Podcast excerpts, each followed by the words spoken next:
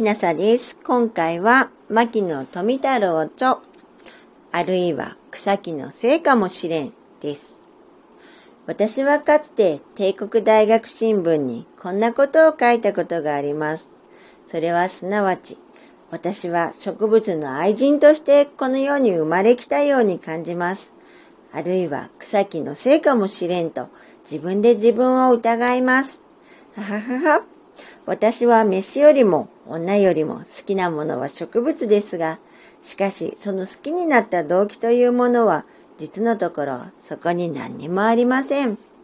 つまり生まれながらに好きであったのです。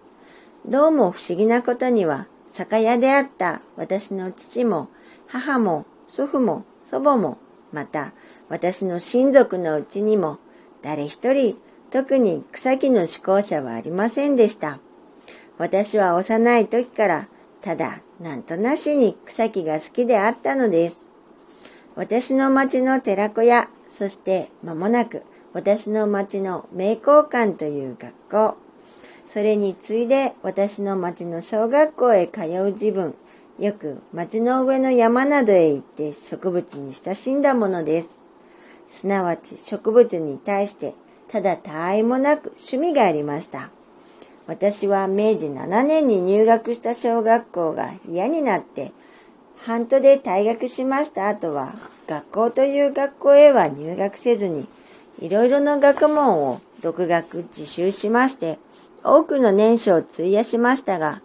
その間、一貫して学んだというよりは、遊んだのは植物の学でした。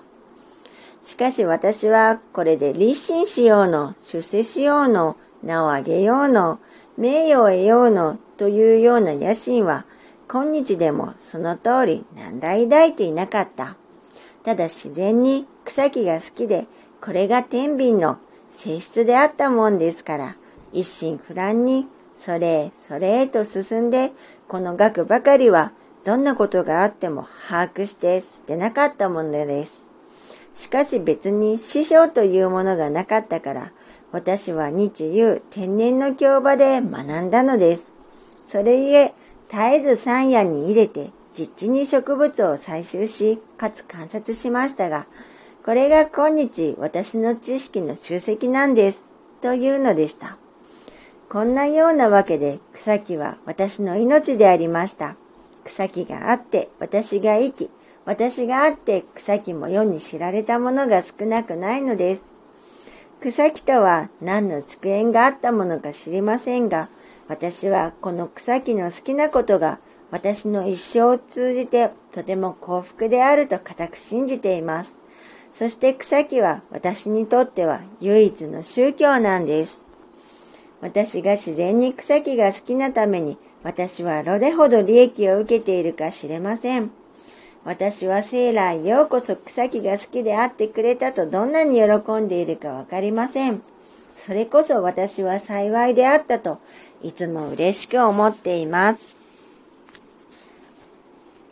牧野富太郎著、あるいは草木のせいかもしれんでした。もし聞いていらっしゃるのが夜でしたらよく眠れますようにおやすみなさい。